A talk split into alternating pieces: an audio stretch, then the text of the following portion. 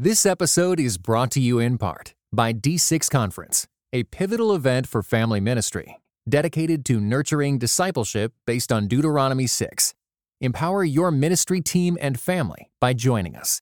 Register now at d6conference.com.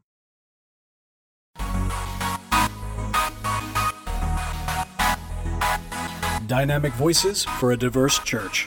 This is Pass the Mic. Greetings and God bless. Welcome to another episode of Pass the Mic, Dynamic Voices for a Diverse Church, powered by The Witness, a black Christian collective. I'm your host, Tyler Burns. You can follow me on Twitter and Instagram at Burns Clan. Please follow at your own risk.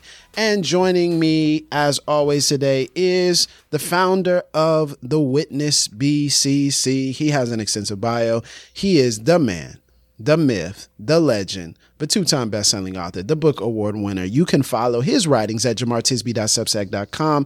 Mr. Blue Check vilified himself, Dr. Jemar Tisby. What's going on, brother? It's always a special occasion when we have three folks on the microphone. So I'm excited about this. And speaking of which, to my right, we have the witness content manager, the brilliant, the radical, the amazing Brea Perry is here with us. Radical. It's a good thing. It's a, it's a positive thing. Oh. That's a I like, positive I like thing. the brilliant. You got some alliteration. there. Yeah, brilliant, Brea, the brilliant, Brea, the Brea, the bodacious. no, I don't, All right, Val. I don't even know what that word means. I hope it doesn't mean anything weird. Send your emails to. Please send your emails to. Uh, Oh, let's try. to Let's, be we gotta act right. We gotta act right on this podcast. We sanctified. We still saved. Promise Absolutely, one hundred percent, one hundred percent. So we were having this conversation about our young Christian experiences, specific, specifically in predominantly Christian ministries, spaces, churches. And obviously, I have a history with this because of my college experience and, and Christian education. But then I think it also passes through with uh, college campus ministry, all kinds of different things, which can be really great things and can be really helpful things, but also for some people can create um, maybe a, a miseducation. So, Jemar, you had talked about the miseducation of the young black Christian, and this was your con- this what you this is what you said. Now, this is what you What said.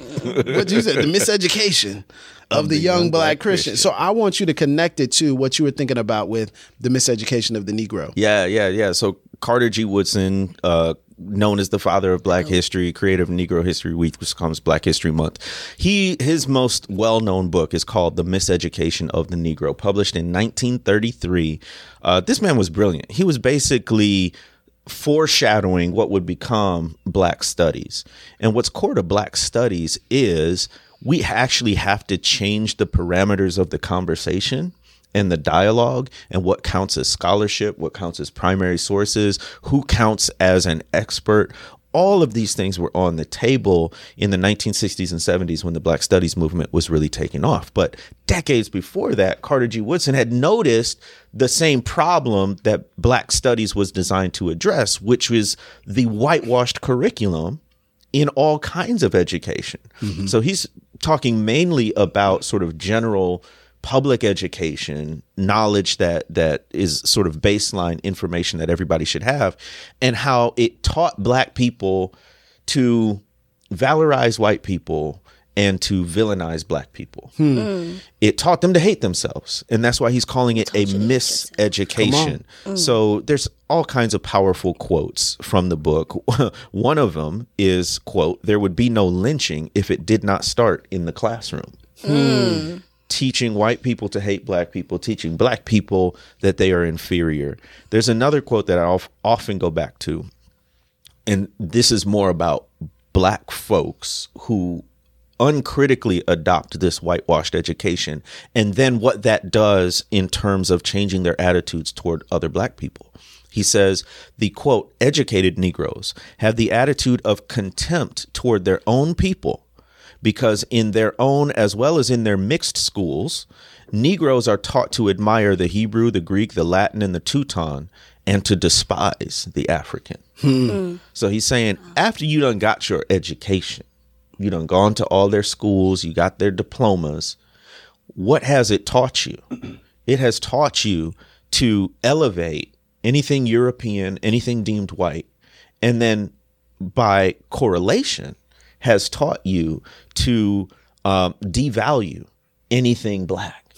And he's saying we actually need to completely reconstruct the curriculum so that when black people get an education, it's actually helpful for black uplift.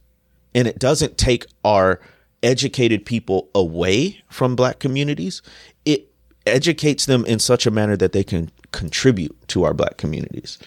So, Wow. Yeah, that, that sounds incredibly relevant for today. 1933 to 2023. Like it feels in connection. like at it that. feels timely for us. 90 years, okay. And so this resonates with us in the ideas of public education, culture, our own communities.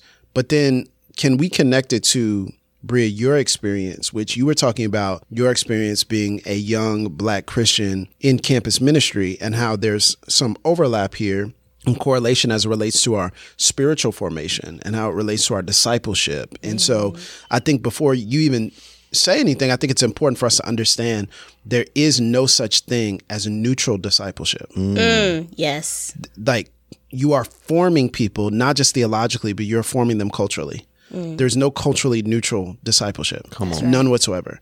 And that does not mean that the only worthy discipleship is the discipleship that is connected to our culture or the only worthy resources are connected to our culture. That's not the issue at all. But if you are unaware of the implications of your discipleship, if you are unaware of the implications, um, so let me give you an example, right? and then I'll kick it to Brea. So, for example, how you deploy discipleship is by nature cultural. Right. So let's give you an example. So people say, subscribe to this cultural, subscribe to this um, discipleship curriculum, and we're going to do a video discipleship curriculum. Well, there's an assumption you made right then.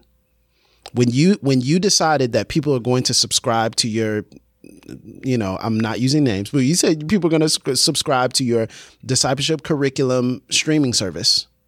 What you're assuming is they have they have devices, they have access to solid Wi-Fi. Mm. They right, like you're assuming certain things by nature about them that, and you're also assuming that they have the resources necessary for this to actually work in the way that you deploy it.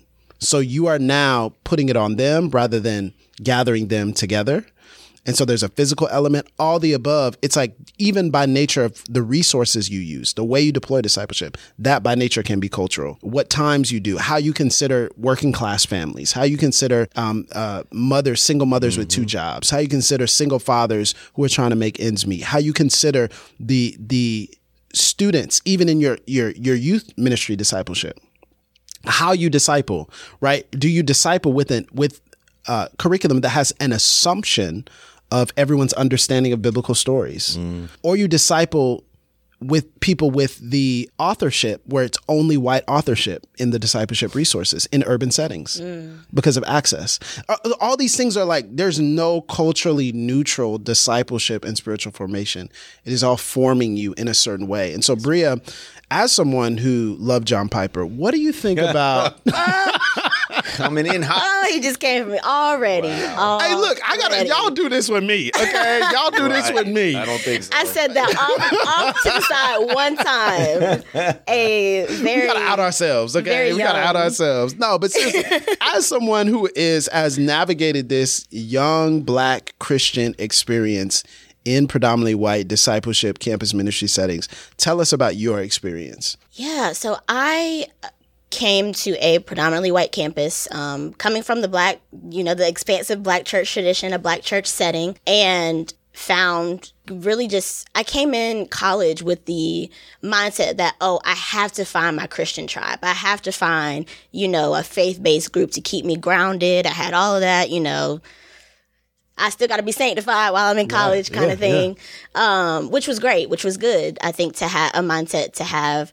and I came into a really uh, popular campus ministry and got like really deeply involved in all of the things. Um, got a, had got discipleship from um, a, another student who was she was a white student. She was a senior at the, or maybe a junior at the time wonderful. We had a great relationship and everything. And I kind of went through the entire process of, okay, I'm a freshman student, getting plugged into the Bible study, getting plugged into the discipleship, getting plugged into the conferences and the retreats. I went to all of the things. Mm-hmm. And then sophomore year, they, you know, the staff and the the older students started having conversations with me about, okay, do you want to be in leadership? Like, Wow, yeah. here's what that would look like. Um, you would start discipling someone. You would start leading a Bible study. You would start doing all of these things that you that we kind of brought you into the fold um, freshman year. And I was all gung ho about it. I was like, yeah, yeah, yeah. Put me in leadership. Put me in coach. I, I, you know, I felt like I was ready and everything. And I will say that in this, I think in in the setting that I was in, in the in the ministry, the campus ministry I was in, I think that there was an attempt to be uh, culturally competent in some ways. I mean, it was because of some of the staff on in this ministry that I learned about Pass the Mic, that I learned about the witness, that I learned about the color of compromise. Hey, hey. Um, and I heard I that's a think there good was, yeah, it's. I, I, I heard it was I, too I guess woke. it's kind of okay. book. Wake, if you will. Wookie, if you want to be, you know, generally. um, but yeah, so it was through them that I learned about, you know, why I'm here now, honestly. And um, so there was an attempt that I don't think maybe went far enough and deep enough into the Black Christian experience, the young Black Christian experience, the Black experience in general. Um, and so when I began to get really heavily involved in um, in leadership in in that aspect, I think that it was just kind of there was a an aspect of kind of tossing me out into the waters and um you know there was some resources and there was some tools on this on the side and they you know some people came alongside me um in that way. But there was a lot that I think was assumed I should know because you know the the white students in in the campus ministry this is what this was their world. This is what they were used to at the churches that they grew up in. Um, the models that we kind of used in this ministry um, the, the the the discipleship models, the Bible study models that we used in this ministry, and I just kind of looked around, tried to kind of figure out, okay, this is this is how we do things here. This is what discipleship looks like, and I think one of those things when it comes to, I think specifically like spiritual formation and um, theology, theological perspectives, is that there was this this mindset of well, my mindset was I don't know who the respected, you know, people, theologians that I'm supposed to be looking up to are. So, you know, you have people who are gung ho about, you just mentioned John Piper. So, gung ho about John Piper, gung ho about, you know, these people in um, kind of, I guess, the reformed theological space, even without naming that. Um, And so I was like, oh, those are the people that I need to go and study from and, and look to for, you know, guidance and, This sounds familiar. you know um and so i you know went and read all of the things and those were the perspectives that i used when i was leading bible studies and when i was discipling people. Um and i discipled you know a couple of black students and so there were um i guess there was a there was a cultural competence, competency in that you know you want to have someone who is who is of your experience of your same cultural background you know kind of yeah. putting them together um but because i was I was kind of really steeped into that theological world, um, even without recognizing that there was a there was a specific lens there was a, sp- a specific cultural political socio-political lens that i was leaning into um, that did not have the black christian experience in mind and Yes, in a lot of ways wanted to sanctify the black christian experience Hmm. in ways that were racist. I mean, if we're being if we're being honest about it, um, and I didn't I didn't have that competency there, and so I was I was passing that wisdom on to the people that I was discipling and the people that I was um, leading Bible studies with, and so it was just kind of a cycle of of getting kind of getting steeped into this specific theological lens, spiritual formation, and not realizing that you're just kind of perpetuating that that cycle of sending students in, more students come out. Yeah. So, was there anything within your campus ministry that specifically was for Black students, and you felt like really spoke to Black students and really gave them the formational, that kind of culturally Were there culturally? many black students involved? You know, what's funny is when I first got involved, there was one other black student. She was a black black woman, um, and it was significant that I came in because there was only one, and now Doubled there's it. two. and then my fresh, my sophomore and junior year, um, because I was involved, and there was another uh, black black uh, male student. Um, we both kind of got involved at the same time, and because of us, we then multiplied, and now we got four black students, and then now you got eight black students. Um, for a little while, I don't. There, there were a few who um, kind of moved on to different things and and and things like that. So there were a few of us. Um, I was definitely not the only one, and we also had uh, a black uh, staff staff person on campus, and so there was um, like kind of like I said in the beginning, there was there was a slight attempt to right, right. um, kind of understand that we needed something geared towards our experience and, and things like that, and so um, our bla- the black campus staff did I think did the best that he could to kind of advocate for us in those ways. Right. But he also got a lot of pushback from course, from yeah. staff members and then from the higher up, you know, campus because this is an international campus ministry, so the higher up people in that in that way. And so there was some limited there was some limited ways that we were able to be resourced um, in that way, and I think there was a lot more opportunities maybe at like the bigger like winter conferences and things like that um, because there was more students. It was a whole you know gathering of the regional uh, campus ministries um, from different campuses in like the southeast regional area. And so you know you had a few black students that gathered at the at that conference um, and kind of was gathered in this small you know hotel room to kind of talk about our experience and maybe what we needed Y'all, y'all fit in one like hotel room. we didn't fit but they that's what they gave us That's what they gave. that's y'all. what they gave us. One, and it wasn't even a suite. It was just that one Oh, small, like gosh. two bed hotel room. Wow. And we just kind of had to gather. It was hot and sweaty, and some people couldn't come in because. Oh, my goodness. Yeah, that was not great. And that was the same. I went to this conference every year. It was the same thing every single Oh year. Oh my goodness. Um, until my senior year. So let's let's talk. Let's take a break, and we're going to come back and talk more about this because there's so many questions that I have, and so many reflections that I have. We'll be right back on Pass the Mic.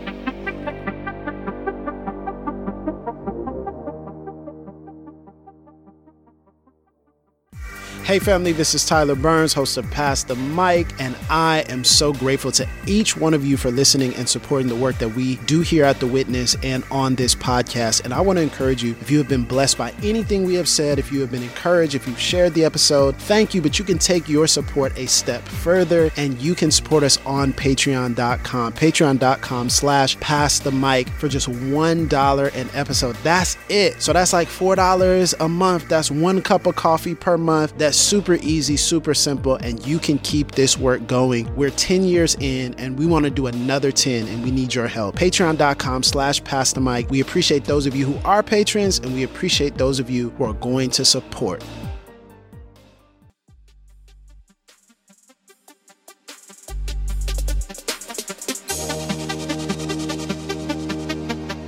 So, I hearing what you you've talked about and being adjacent to college campus ministry and not officially involved, but I've spoken at the events. I've you know had when I was a youth pastor, especially was a presence on campus for the Bible studies and things like that. Mm-hmm. It's very difficult because by nature. You know, you're just dealing with the transient population. You're dealing with people who are just going to come in and out. They have so many different things that they're bringing to the table and it's by nature hard but i think it's even harder for students who are involved if they don't feel like they're culturally seen or represented. And i think it's not just really about campus ministry it's really about the way in which we've um, marketed discipleship. Yes. and how we've we've kind of taken spiritual formation and said it's supposed to look like this. You're supposed to do this. These are the markers. So when you think about your early christian discipleship and that experience particularly in that range that college age range what would you have done differently? And what do you feel like maybe you would have said to yourself like Brea at 18 is sitting across from you. And you're like look now before you get involved like this is what this is what you need to be aware of like mm. or this is what i would recommend that you would do like what would you recommend that 18 year old you would do before you got in that experience? Mm-hmm. That's a great question. I think number one, so I was involved in both, heavily involved in both, in a kind of two dual things that sometimes had some overlap, but in that campus ministry, but also in our African American Cultural Center um, on our campus. Shout out to Upperman. Um, definitely was the reason I survived the PWI experience. Um, and I was, I think, especially my freshman and sophomore year, I was kind of there, but I wasn't very deeply involved in everything and all of the resources that they had going on because I was spending all of my time in this campus ministry.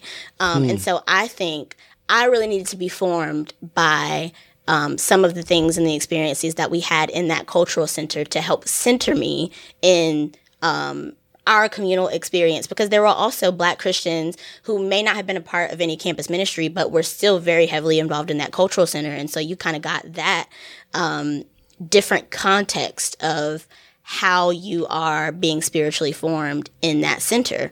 Um, and so I would have spent a lot more time in the, as I was getting started because I did definitely my my junior and senior year.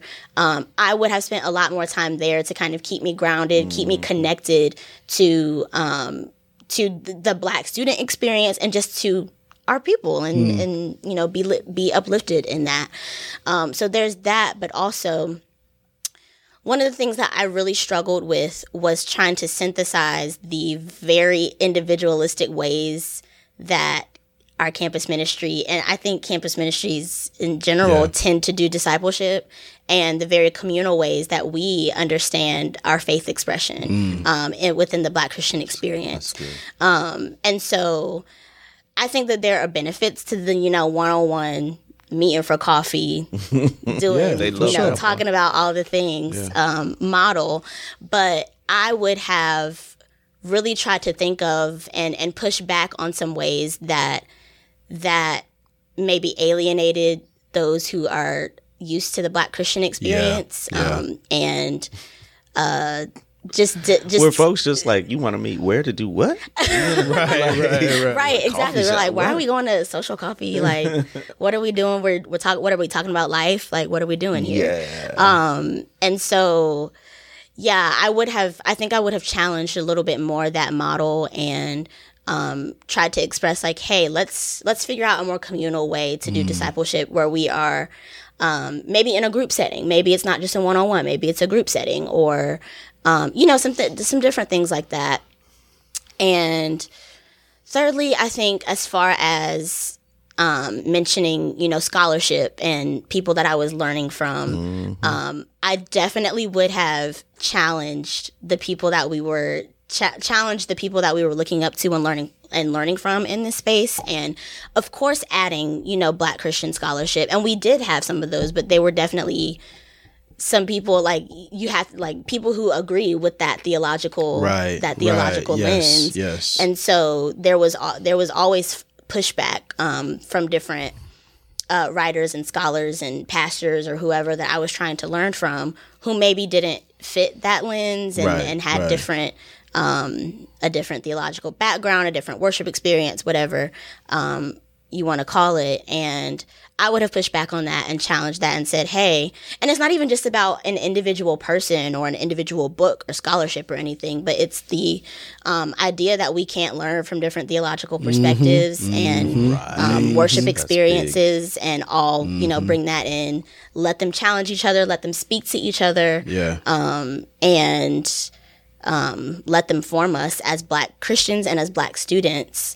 Um, That's so, good. I think there's an interesting historical aspect to this, and I've only done some very sort of preliminary research, but uh, a lot of the college campus ministries, the evangelical ones, uh, started to to really gain steam around the mid 20th century, and there's reasons for that. Like they had the resources. You know, Right, uh, traditional sure. black churches didn't necessarily have resources for even a full time pastor, let alone some y- youth college campus ministry person with all the bells and whistles that that would go with a ministry like that. And so the organizations putting on these events are Campus Crusade, are InterVarsity. Mm-hmm. And around this time they are really sort of dedicated to evangelism, mm. um, and, and that's still very much in their DNA today. But but the the the real ethos was go out and win people for Christ, youth for mm-hmm. Christ, all of that stuff, right? And so they got really good programmatically at doing that. Mm. And this was also about the time that these ministries, sort of unofficially and without a lot of fanfare, started to open access a little bit to black people. So one of my mentors, Dr. Bill Pannell, who's turning 94 in uh, 2023, he um, had already been a Christian, but he really got involved in one of these college campus ministries because basically it was the only thing available. And they were doing a lot of outreach. Right, And I think that's how a lot of black folks kind of get caught up in this, even to this day. Yeah, Yes, definitely. yes. One hundred percent. Even more to this day, I would Yeah. I would I would say so. Yeah, because they've only gotten bigger. Right. Um, so that that truly evangelistic ethos, I think, is is still there, but it's also been very much crowded by the politicization of evangelicalism Right. the rightward drift. Um, there was an era, even in the 20th century, where you could call yourself an evangelical, and there was kind of space Oh, for, for sure. social, Yeah, for sure. cultural, political differences, mm-hmm. right? Not anymore, and especially at the leadership level, right? Like at the mm-hmm. level of a college campus, you know, they might recommend pass the mic. They might recommend color of compromise, Right, right? right, mm-hmm. But don't let that stuff get to the national level. That's where you start running into these roadblocks. But mm-hmm. it's really only pretty recently, I'd say in the last 20, 25 years with the racial reconciliation movement and the Black Lives Matter movement, that that's really taken center stage is that we need to, mm. you know, think about diversity in these different ways. So I experienced a lot of that whitewashed discipleship. yes. John Piper was the go-to when I was coming through. Um, and partly, you mentioned this before, is access, right? Yeah, for Like, sure. You do a Google search right now, any theological question, the whole first page is going to be, the whole first five pages are going to be filled up with white people answering these religious questions. Yes. And it's as if there's no other Christians, there's no other people um, of color practicing religion, given the ubiquity. And this is a resource thing. This is. not because they have the best answers. It is. Yeah. It's because they had the money to have the cameras and the give out free Bibles and Bible study materials and train the pastors, or they could go and raise their money on their own, which is another aspect of this whole thing is how you raise money for for these ministries. So anyway, Yeah. there's a historical Absolutely. context that goes along with what many of us have received as a miseducation of young black Christians. Yeah, and I think I think just the access to I've I've noticed how things move at the speed of access to certain things. So like, you know, your life and your trajectory, even in ministry, based upon certain rooms I've been in because I knew someone who was in the room. They put me in the room and then all of a sudden I'm exposed to these these types of things. I'm like, oh snap. So that's how you get on that thing. So that's how you get connected to this person. So this is how you do it. And I, it, you would never know. And so that leads to, that filters down to how we disciple and things like that. But I, I'll say, I think one, one of the crucial things for young black uh, college students, young black Christian college students is I really enjoy going to, to preach and speak at black student ministries Yes. and I don't want to name all the names. So I don't want people to think, ah, you siding with this one versus that one. I'm I haven't been to all of them. I'm just saying the ones I've been to, and one that I actually Malina was leading worship at, and I had preached at this same one the previous year, but they were playing the Tom Skinner speech. So they played the Tom part of the Tom uh, Skinner speech. And it was fascinating because I was doing some social content for him and doing some like video stuff to watch you know, young black students in 2023 looking at the Tom Skinner speech and like they're processing like how relevant it still is. And then to it was it was so you have to as a young black Christian be involved in embodied spaces. Yes. You must be. Yes. Like i if it is only intellectual, if it's only cognitive, if it is only cerebral, you are missing something. And there is great intellectual, cognitive um, you know, there, there's there's great cerebral meat and weight in those spaces of embodiment, but it has to be embodied. Yes. And I watched the students go from hearing the message, or I, I watched them go from, you know, the the energy in the room before, hearing the message, dancing and shouting, having a praise break moment. Oh, and this is the interesting thing is not everyone comes from the same tradition, so not everyone's gonna know what to do. Mm. But to see them even attempt to enter in i- in their in their church, they may not attempt to enter into that. Because they're in they're in home church, they're in home church with mama and auntie and, and you know, their father or whoever. But in that space they felt the freedom to do so because oh, it's all young Yeah. like to to have demonstrations of spiritual gifts to have um you know an explicit all wrapped in the explicit explanation and pointing to of no our blackness is beautiful Yeah. And those things, when you're talking about like the spirit, the expressions of the spiritual gifts and, and those forms of worship in these white contextual spaces are things that are not like, like I had students, like my friends and things, people ask me if they thought, spe- if I thought speaking in tongues was actually real or if like when people were shouting, um, if they were actually having, you know, if they were actually filled with the spirit or if they were just performing. And so these these are those those worship expressions that are maybe not particularly demonized in in these white contextual contextual spaces, but definitely just not like they become they become an aspect of like intellectual cerebral study and not something that um we can embody and, and understand more. So what you're saying is really significant and something that I also wish I had been more intentional with because I was also a part of the campus ministry, but then I also had um, in the actual church space while I was in college was a part of the whole multi ethnic right um, church space, and it was a wonderful church. I loved the church that I went to. right Um, but that was the aspect that I really missed of that embodied, just like gathering together as Black Christians and um, and doing what we know, just Right. using our bodies to enter into the, that spiritual moment. That's something I didn't even realize I was missing when I was younger because I wasn't raised in a church at all. yeah So I didn't have this reference of a, an embodied black Christian experience. And I think it's important to say that in these contexts, like you mentioned some of the the the benefits of it, um, you know, them pointing you to particular resources, leadership experience, relationships, I'm sure, right? Yeah. so often in these contexts, it's not what is said, it's what's not said. It's not what's done, it's what's not done. And because I can imagine, you know, white folks listening to this, like, well, we were, I mean, we weren't perfect, but we didn't do X, Y. We weren't calling people an N word and saying you need to sit in the balcony. That's not, that's not what That's we're not talking about yeah Um, this is this is how Carter G. Woodson puts it. He said, "Our most widely known scholars have been trained in universities outside the South. Northern and Western institutions, however, have had no time to deal with matters which concern the Negro, especially." Um, and he goes on and says, "The large majority of Negroes who have put on the finishing touches of our best colleges are all but worthless in the development of their people." So, what I'm getting at here is when these aspects are missing, did y'all hear that?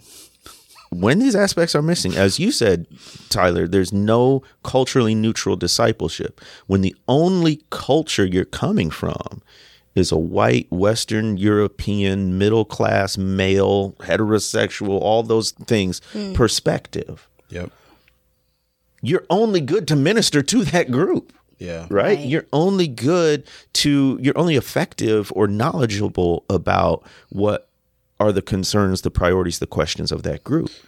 Yes, absolutely. I'm so glad you're mentioning this. And I think this is crucial. So I think this is crucial for young black Christian discipleship. I think it's it's crucial for black Christian discipleship. I think it's also crucial for Christian discipleship. Right? Like it's one of those things where I look back on how it would have been really helpful for my friends in college who were not black to be in a black space mm, Yeah. and not necessarily saying that they would need to invade a black church and every, but just them being exposed to being led by a black authority figure that did not look like them, that did not have the same theological conclusions they had, that did not have the same, that had different cues emotionally and em- embodied cues and all these things, how it would have been so helpful for their discipleship. Because literally, I'm thinking back and I'm saying, how many of them have ever had to be in that space? Ever. and once and now you're not going to understand anything about what we say and how we present and um and then and, and then it, it it struck me how much my college experience would have been different if I attended a black church. Mm-hmm. So I wanted to be a member. Church membership was huge for me because I'm a PK, born and raised in a church, mm-hmm. and I wanted to be a church member. So I was like, I'm joining the the church, and so I went to the church service they have for the college students in the big arena every Sunday morning. And that joint just made me sad. Every time I went there, it was so dark in uh. there. It was like, you know, it was like, it just made me sad. Like I was just sad every time I left. So I was like, I don't know if I really want to do that. Like I just want the lights to turn on or something. and so, and so I went to, I was like, I'm finna go to Thomas Road. Like that's just, that's the, it's on campus. So I can just walk to Thomas Road. Mm. And then my girlfriend and her family were going to Thomas Road. I'm like, I'm gonna try out Thomas Road. And it was cool. Like it was more like a traditional church experience I was, I was just used to on a Sunday morning. But I was like, man, this it's cool, but it's like it ain't it ain't home, you know. Like I was just thinking, like it's just like, okay. Like I remember the first time I was in there, I was like, this isn't my first time being in a predominantly white church. But like y'all don't say nothing back. Y'all don't, you know, you know. I was like, do I stand? Do I Where's the embodied experience? like I just and it wasn't I didn't even understand that part of Yep. it.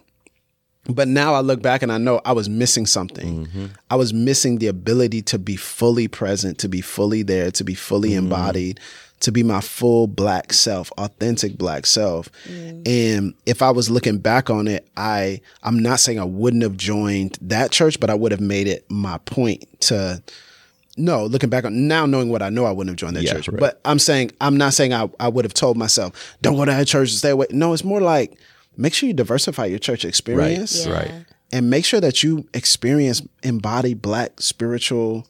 And here's the funny thing, and, and I know I know we have we have to wrap up soon, but I, I want to tell this story because this is the funny thing about it. One of the things that was happening at the same time, you have Thomas Road Baptist Church. This is on Liberty University's campus. You got Thomas Road Baptist Church. You got the campus kind of church, which is really just the campus pastor, whoever the campus pastor is, and the campus worship team. But on the outskirts of the campus, there's a black Pentecostal church. And there's a very now famous black Pentecostal church. It's now it's now very uh, prominent, and it's called Ramp Church uh, with S. Y. Younger, Shante Younger. Now, what's so fascinating about this this experience though is that the Ramp Church was a church that would get a lot of black students, but people would critique it because they came to different theological conclusions very openly than the college.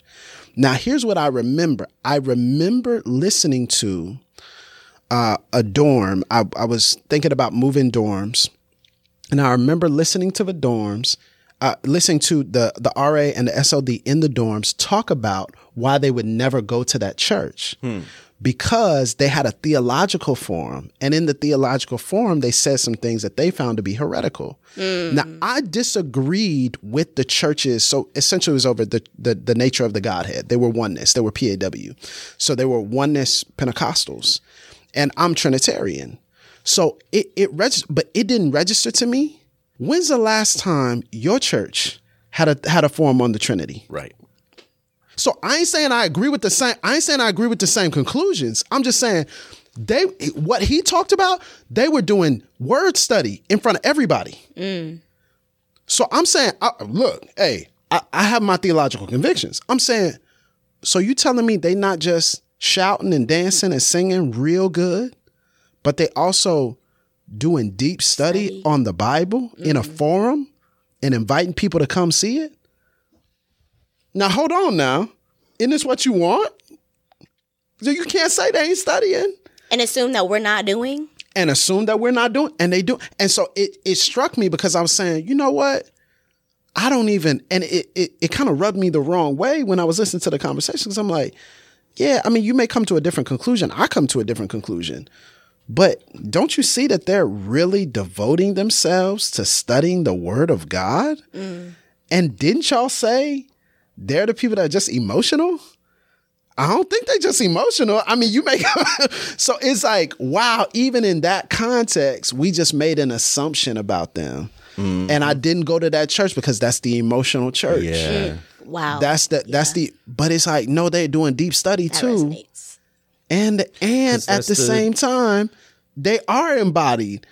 Yep. And would I have not been, and I'm not saying this, I'm saying in my mind, like, wouldn't I have been better served holding on to my theological convictions, but being in an embodied space where I'm being stretched as someone that's, I'm having to have conversations with people I disagree with, and I'm having to exist in community with people I disagree with, but people who also love me and all of me for me. Mm. Wow. And that, that that's the two sided coin of miseducation. One is the education we're receiving. The other is the education we don't receive.